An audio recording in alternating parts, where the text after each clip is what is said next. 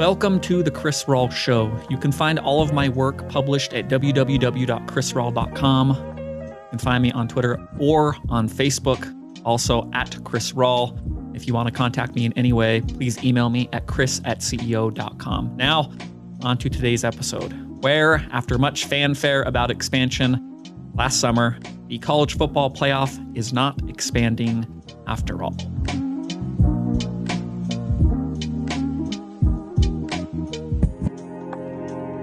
College football is all about anarchy, for good and for bad. And I want to examine both of those spheres, how they overlap, how they comprise this sport that is beautiful at times, maddening at other times, and kind of a combination of both of those things at all times, and how the recent news that the college football playoff is remaining status quo for the next four years uh, kind of ties into this anarchy. Again, for good and for bad. Now, there are two sides, in my opinion, to college football and its relationship with anarchy. First is very good. It's the on the field product that is awesome, that is anarchy in the finest sense of the word. And there is the off the field aspect, which is anarchy uh, carrying the negative connotation that it normally carries. Just the shit show that college football is off the field, this sport that has no governing body and really no idea what it is doing at any given point in time.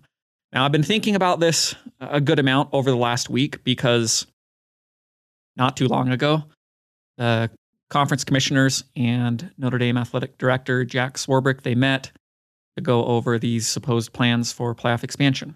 And last week they announced actually, you know, we can't really come to a place that any of us agree on. So we're just going to kind of keep chilling until playoff contract is over and we can renew stuff with television rights and all that kind of stuff. So I've been thinking about college football, the season that occurred, that on the field up until the very end was awesome.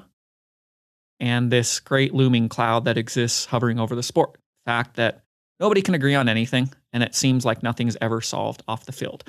Now, I was reading something from Bill Connelly, uh, last week. It was about the top 60 games of the college football season. I got very interested and, and was reading it, getting excited about college football next year. And I came across this paragraph that I think is a really good representation of kind of what I'm talking about here this anarchy that exists for good and for bad within the sport. And I want to read it to you. College football makes itself hard to love sometimes. The money has primarily gone to all the wrong places. Coaches' salaries and expensive locker room features have increased sharply during an era of skyrocketing revenues. And players weren't allowed to profit off anything until about eight months ago. And in the meantime, coaches' salaries rose even further. Meanwhile, the people in charge of this goldmine of a sport have, well, there really aren't any people in charge. The game itself, however, is just about perfect. It has roles for all sorts of different sizes, shapes, and body types, it requires chess level strategy and it depends on 18 to 22 year olds, which gives it a level of silliness and instability that professional football can only sometimes provide. That combination can create absolute magic. End quote. So, this really captures my own thoughts and feelings on the matter quite well. Uh, and I'll start with the on field representation and the relationship that anarchy on the field has always had in the sport and the way that it has kind of always been attached at the hip to the off the field stuff and how they pretty much have worked at odds with one another since the inception of the sport. Now, I've spoken to this in the past, but I'll reiterate. College football, at its best, it's a sport that says the journey is always more fulfilling than the destination. The national championship, the national title, okay, fine, whatever. We can talk about that when it comes. However, the beauty of the sport and what attracts so many people to it, including myself, the journey. It's the same teams looming there every season, your rivals, your main rival over rivalry week, conference title races, divisional title races, all that kind of stuff. Uh, in 2021 was, uh, I think, a really good representation of that. Awesome regular season.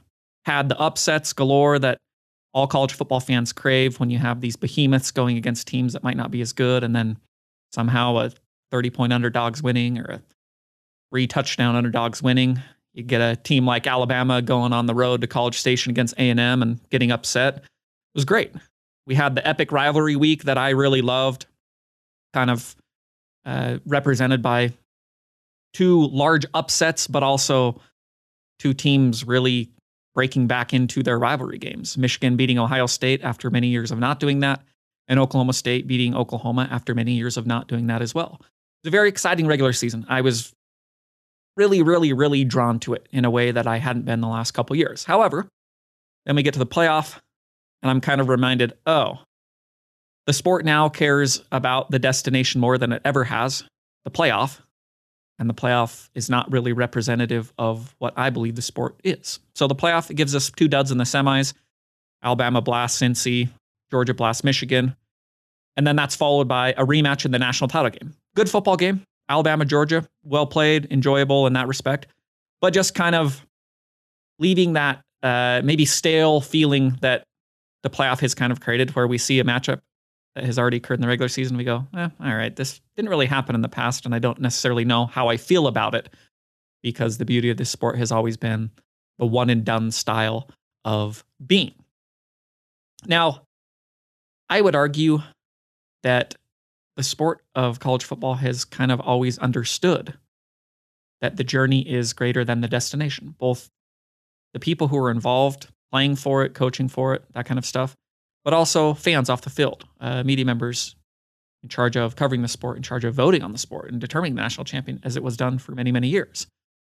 I think that everybody kind of understood deep down, even if it was on a subconscious level, that the beauty of this sport is not in who is crowned the national champion. Uh, and I would say you could go back a long time ago to get a good sense of that. Now, I would say that this uh, this time in college football, we're talking back in the 1930s, it's representative of both sides of the sport. On-field anarchy, which imagine football in the 1930s, just a bunch of grubby wing T formations running fullback dives 50 times a game. That's the good stuff, in my opinion. But also the 1930s, 1936 specifically, that's when the Associated Poll is introduced. Associated Press gets together and says, oh, this sport seems like it's gaining steam. We're going to create a body of writers, people who cover this sport, and they're going to vote for who they think the good teams are. And especially at the end of the season, we'll release our final poll, and whoever sits at number one will crown them the AP national champion. So this kind of sets off a little bit of the off field anarchy aspect of college football. And it's not as, it doesn't mean that much at the time.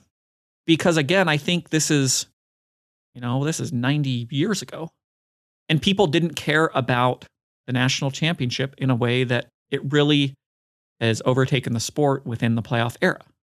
This is at a time when it's regionalized and you just played your rivals and you went home and you didn't really think you're Nebraska, you're not thinking about what Florida's doing this season. If you were USC, you weren't worried about what Army was doing this season. If you were Army, you weren't sitting there worried what Oregon was doing this season.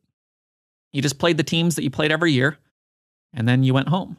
And then the Associated Press comes along and says, All right, here's a poll. And now we can kind of start trying to rank these teams on a more national level. Uh, in 1950, we have the coaches poll introduced.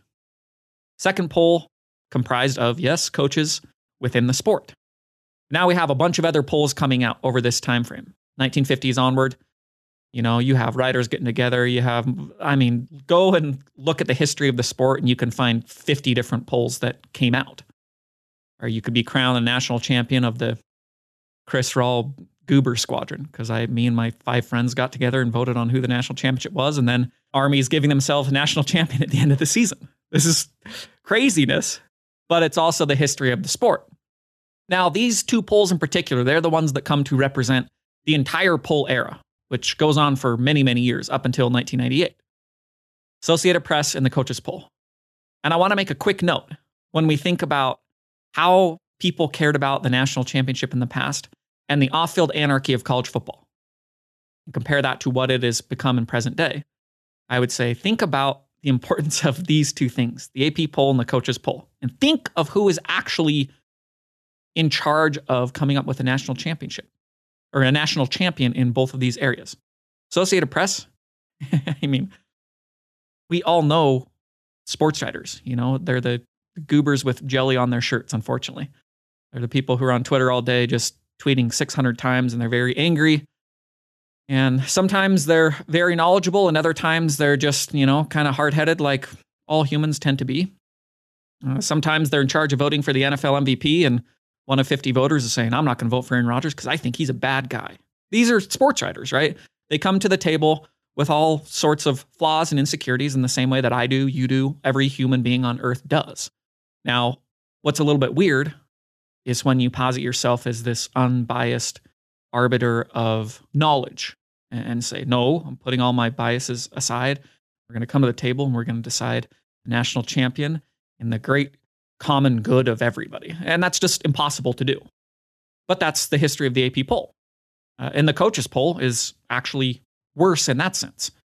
Because if you think about coaches voting in a poll to determine who the best college football teams are, we're talking about the people who are coaching on Saturdays. They literally watch one game, it's their own game. If they have the opportunity to watch any other games, it's going to be in film study the next week of teams or the team that they're playing that week or teams that are still on their schedule. They're not watching your random game between Louisville and Florida State and going, oh, Florida State looks pretty good. Maybe I'll bump them up. It's not possible for them to do that. They don't have the time. They are 24 hours around the clock recruiting and coaching in their own games and then studying for upcoming games.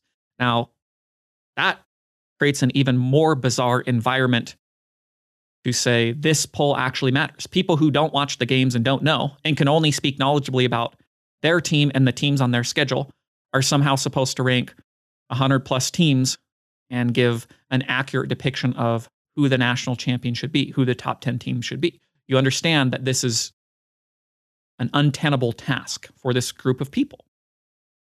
Uh, further adding to just the bizarre nature of how the national champion has always been decided in the sport. The coaches poll, which again introduced in 1950, up until 1974, almost a quarter of a century, they would award their national champion before the bowl games were actually played. So the regular season finishes.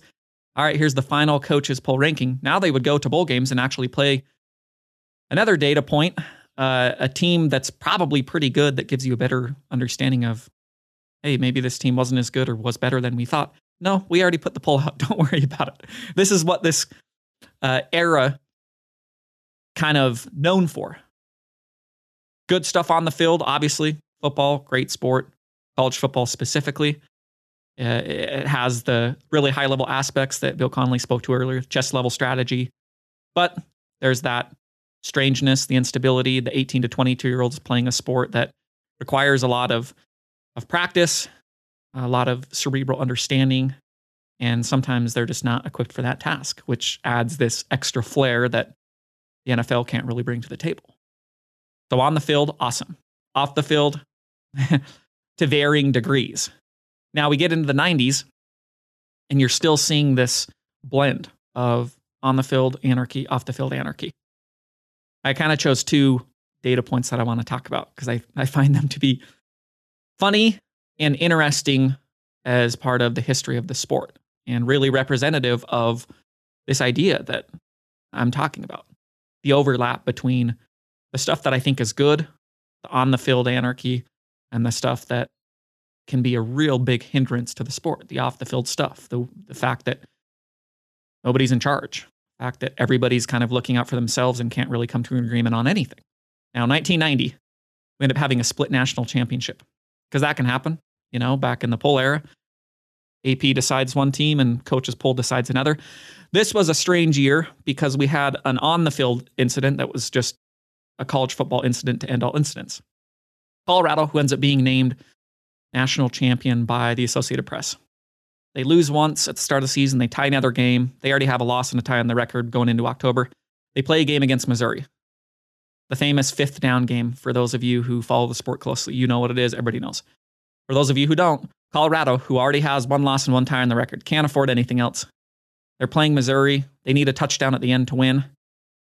And in the strangest referee gaff of all time, the refs award a fifth down to Colorado. They forget to change the markers on the field. The first down judges that carry the chains around, they have to flip the little sign above that says second down, third down, fourth down. And on one of the downs, they just don't do it. And the refs on the field, somehow nobody understands that a down occurred. And so they give them a fifth down. And on the fifth down, Colorado punches in the game winning touchdown. Eric Bieniemy, great tailback, now the offensive coordinator for the Chiefs. He scores a touchdown, extends their season. They go on to win out and are awarded a split national title with Georgia Tech, who's chosen by the coaches. So crazy stuff on the field, crazy stuff off the field, which leads us into the last season of the poll era as we know it. It's 1997. Nebraska and Michigan split the national title, another split national championship. Seems very bizarre in the context of any other sport, but in college football, it was just par for the course because he had so many people trying to give their two cents about who the national champion was. And indeed, for many of those years, I don't think people cared that much about who the national champion was. They cared about beating their rival, they cared about putting their imprint on the conference title race. And if they got to the level of trying to vie for national title, great, let's go for it. But 90 plus percent of teams were just content to exist in the world where the national championship didn't mean anything. It was sports writers voting for it with a bunch of jelly on their shirt. It was coaches not watching any of the games and voting for it. So 1997, two undefeated teams. They don't play one another because conference tie-ins into bowl games at the time. Michigan, they're chosen by the AP poll as the national champion. Nebraska, chosen by the coaches poll. Very strange stuff off the field. Again, when you when you think about how the national champion was determined. But on the field, it's a fantastic season. One of the defining plays of college football history. The flea kicker, Nebraska, another game against Missouri, strangely enough. But Nebraska is down by seven. Their season's on life support on the road against ranked Missouri. They have one throw to the end zone to try and tie it. Scott Frost throws it into the belly of Shevin Wiggins at the time, hits his chest, pops up in the air, kicks it up in the air. Matt Davison comes screaming into the screen, dives, catches it. Touchdown, go to overtime. Nebraska wins. Called the flea kicker. Again, one of the most famous plays in the history of the sport. And as far as craziness and just improbable things to witness in a sporting event, which college football gives more than any sport, uh, the flea kicker's up there with about anything. So again, you get the sense on the field, man, you could just channel this and get the hell out of the way off the field. This sport has everything that any sports fan could desire. But off the field, we're still just seeing you can't stay out of your own way. We have differing opinions. Nobody can agree. Nobody wants to come to the table and say, how, how do we put together a plan that has a single governing body? Can we even do that in this sport with all these different teams and conferences? And is that even realistic? So the BCS gets introduced in 1998, Bowl Championship Series. It's comprised of both of the former polls. They go into this vast formula. So the AP and the coaches, they come in, but now they start blending it together with a boatload of different computer rankings to try and determine the matchup between number one and number two. And they get all the conferences to agree hey, no matter what, now we'll get number one and number two to play in a bowl. No more of that conference time stuff. We can still maintain it for the most part, but we want number one versus number two playing at the end of the season. We're starting to care about this national championship stuff, and all the other sports make fun of us because we don't care. And so let's lean into that. We have to have number one and number two play at the end of the season. So we go on a couple years, and somehow five years later, 2003, we have another split national title, which is exactly what this was designed not to do. Um, the Associated Press ends up crowning USC as the national champion over LSU, who was the BCS national champion. They play Oklahoma, who was ranked number two by the BCS in the BCS title game. They beat them. A lot of people think USC that year should have been playing for the national title, but just wasn't because of this formula. So the AP says, nope, we're crowning USC and we're withdrawing from the formula because we think this is too weird. And they get replaced by the Harris poll, a new poll within the BCS formula. And the AP goes, all right, we're just going to keep crowning people. And, and, this goes on for another decade as people's dissatisfaction with college football's way of determining a national champion grows because this is getting more important. And again, I think people are just listening to the general hullabaloo that comes from people outside the sport. They, why do you have this sport that like somehow can't determine who is the best in it? Which ignores, again, the majority of what makes college football cool. The journey is greater than the destination. Uh, I think it's strange that people can't understand the concept that a sport could exist and be awesome. And the ultimate goal is not to determine the very best team. The goal is to do different things, to set up these rivalry games, conference titles, again, all these stuff.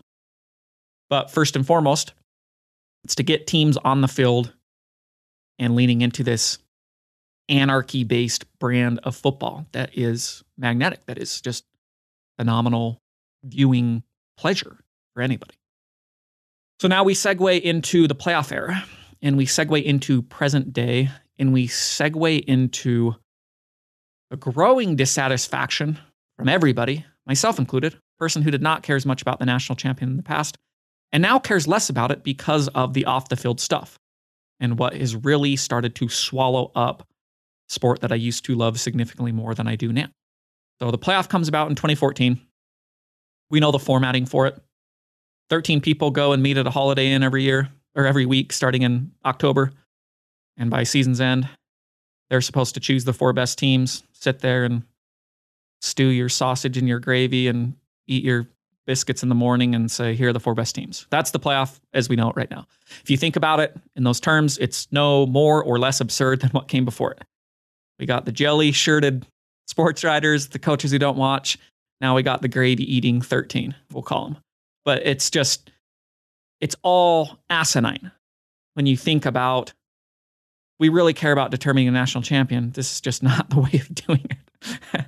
and indeed, in a sport that is so regionalized that you have 130 FBS teams and 12 game schedules and conference tie-ins, which means you barely get any crossover between conferences, you get a sense that it's really hard to try and determine the best team every year in a sport like that. So now, present day, a week ago, I mentioned at the top of the show, uh, and I mentioned what occurred last summer. So we had a miniature committee get together. They were four people from the 11 person committee that is supposed to decide the future of the college football playoff. The 11 people, that's the 10 conference commissioners and Notre Dame athletic director Jack Swarbrick. Last summer, we have a miniature portion of that, four people. So Swarbrick's there, Greg Sankey, the commissioner of the SEC, is there, Craig Thompson, the commissioner of the Mountain West, is there, and Bob Bowlesby, the commissioner of the Big 12, is there. Very interesting dynamic because at the time, although they did not know it, Greg Sankey was poaching the two biggest teams from the Big 12 to migrate to the SEC. So he's there with Bob Bowlesby. Very strange dynamic. And they're talking about the future of the playoff. And Sankey knows, yeah, we are just, we're going to completely railroad your conference within the next month when this news comes out. But they're talking about it. And they come out with a press conference last summer, this four, and, and they're so proud of themselves. And they say, we were tasked by the playoff committee to get together and determine how we can expand because I think a lot of people are dissatisfied with the four teams and we're going to we're going to make it bigger. And we went over all the possibilities. We crossed the I's and we dotted the T's and we did the calculations and we understand everything. And we think the best version, for we're going to change it to 12 teams moving forward. And all we got to do is now agree on it. And I think we got a great game plan laid out. And this was met with excitement by a lot of people. And if I'm choosing, everybody who listens to the show knows I'm anti playoff. I don't want it. But if I'm choosing versions of the playoff, yeah, sure, great, okay. 12 is better than four. Yeah, probably. I don't know. But I'm not against it, is the main point. And I would say the vast majority of people are in favor of it. Vast majority of people within the sport say, I think this will be good for us. Let's expand. Let's knock it out to 12 teams, open up the table a little bit more, get guaranteed representation for all these major conferences, hopefully get guaranteed representation for a non power five team every single year. And we'll see what that looks like, whether or not it's competitive, and then we can go from there. So they're patting themselves on the back, and everybody's so happy. And we kind of forget that as good as college football can be on the field, anarchy, but good, it can be the polar opposite off the field. Anarchy, bad. bad, bad, bad. And I think we kind of forgot that it's really hard to find common ground in a sport that is legislated by no one. So these 11 doofuses, they get together and they all bring their own inherent biases to the table. Again, they're human beings. They're tasked with looking out for their own conferences and for Notre Dame. And they all come to the table with their different demands about what needs to occur and what cannot occur. There's already strange dynamic because the SEC is getting more powerful. And last summer, the ACC and the Pac 12 and the Big Ten, they announced their alliance, they call it, which meant jack shit. It didn't mean a thing. They just wanted to let the SEC know that they weren't going to stand by and let them overtake this sport. And we got a say in it too. And, and it was just, it was probably a pretty good symbol for what college football is. It's these just false statements and stands between people who maybe have a, a slight thing in common, but when push comes to shove, they're not going to act together because they're all separate entities. And why would it be any different, right? 10 conferences in Notre Dame. They get together for over 10 meetings over the last couple months. And last week, they all come out and they're super sad and nobody's patting anybody on the back and they say, you know what? We want to let everybody know nothing's changing for the next four years until our current contract is up. Current 14 playoff stands, four more years. Just like literally nobody wanted. Not one person. Not one person involved wanted that except the ACC. And I will guarantee you, even the fans of every team within the ACC is like, we don't want this. Nobody wants this. Nobody wants this 14 playoff. It's shit. It's pure shit. Not enjoyable. So 11 ADs with various desires get together and they don't agree on anything that the fans want. It's a, it's a good way of describing the history of the sport and the present of the sport, amplified by about 100. So the ACC, the Big Ten, and the Pac 12, they vote against expansion for various reasons. Big Ten somehow is worried about what's going to happen to the Rose Bowl. ACC's adamant, no, now is not the right time for expansion. They can't define why. I think they're just mad, but they, for whatever reason, they can't. Pac 12 is worried, what about where's the money going? We don't, how are we going to work out the revenue distribution once we expand? And how's this going to work with television contracts and all that kind of stuff? And nobody can agree. So now we have four more years of four teams because nobody can agree on how to proceed. Off the field, anarchy. Bad, bad, bad. I want to read something. This comes from Chris Vannini of The Athletic. Look, college football isn't about who wins in the end. Not really. That's why the sport spent a century letting voters pick multiple national champions. It has almost always been decentralized and regional. Your Alabama fans, your Clemson fans, your Ohio State fans can point to a national title as the end goal, but that's not the case for the vast majority of fans. But expansion wasn't about changing who wins in the end. I wrote that on New Year's Eve after another set of semifinal blowouts. It was about changing what matters and what we focus on. ESPN jams college football playoff talk into every conversation about the sport in an attempt at centralization for an unwieldy sport with 130 FBS teams. So the possibility that more than 30 teams could be in that conversation in November in an expanded format was enticing. End quote.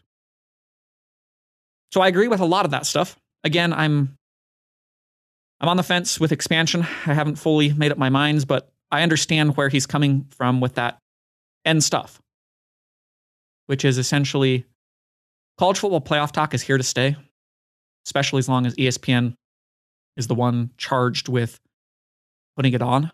It's in their best interest to get people to watch it. So they're going to talk about it every turn. They're going to jam it down our throats.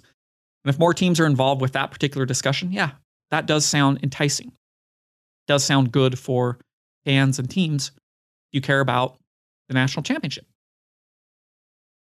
However, that enticing stuff, again, undone, as so many things throughout the history of the sport are. because of off the field anarchy that college football is known for. And in many ways, right now in present day, it's all about the playoff and everything surrounding that. But in many ways, it prevents it from being the best version of itself. So I'm going to read one more thing, which comes from Zach Bigalke of Saturday Blitz. For the first three and a half decades of college football history, the sport's largely regional character and a relative dearth of intersectional contests between top teams rendered the concept of a national championship largely moot. Nobody really considered them or spent much time arguing over who was the best team in the country. End quote. So you see so many avenues from the past that took us to here. And in my opinion, a lot of avenues for the future. Some which are possible and others that might not be as much. But I am a believer that we're kind of doomed to repeat history over and over and over and over. That's the tale of humankind. Let's look at the look at the historical gaffes or successes made by countries, by civilizations, by individuals over the course of time. Tell me that's not true. I feel very confident saying that we just we repeat history over and over. It's the cyclical nature of being alive and being a part of civilizations. Now, I think it's interesting to think about that idea in terms of college football. This past where the national championship mattered to a small amount of people, and compared to where we are in present day, which we're kind of in a similar boat, but in a drastically different way. The difference is that you need to be a recruiting behemoth and have an entire war's chest worth of assets in order to field a team that could win a national championship and then make the playoff. That's less than 10 teams in America right now. And then it's interesting to think about this cyclical nature as we progress into the future. Think about this unstable version of the sport and really what's going to happen in four years when talks have to come to a head. College football playoff contract is up. And now these same people are going to be determined with hey, what is the future of this sport in the sense of who's deciding the national champion. How are we doing that? Are we doing that? Um, the past of college football completely regionalized, as Zach was talking about, and nobody really cared about this big, broader idea of who is the national champion. And in four years, we're going to have to have another drastic, maybe drastic, maybe it's just the status quo. Maybe we just agree it's four teams and keep going. I doubt that's the case. I think with conference upheaval and everything that's happening there, we're going to have a drastically different version of college football. So, four years' time, what are we going to do? Expand? Uh, the SEC and the Big Ten just go and do their own thing? Are we going to arrive at maybe what I'm starting to think makes more sense than anything? As I say, how do we preserve on field anarchy, the really good stuff that college football is, and try to minimize this shit show that occurs off the field because there's nobody who's in charge. And I think, well, I don't know, Super League, it's I feel dirty about it in some ways, but in other ways it seems reasonable if I'm just looking at this particular problem. How do I retain what's on the field? How do I minimize what's off the field? And does the idea of splitting up and separating everybody according to their merits uh, or their coffers or the combination of those two things and then just level the playing field within each particular conference, division, league, whatever you want to call them. Does that make more sense than this bumbling version of the sport that currently exists? Does it make more sense to just say, Big Ten, SEC, go and do your own thing, and everybody else go and do whatever you want? we don't really care, but you're not welcome here anymore. I don't know.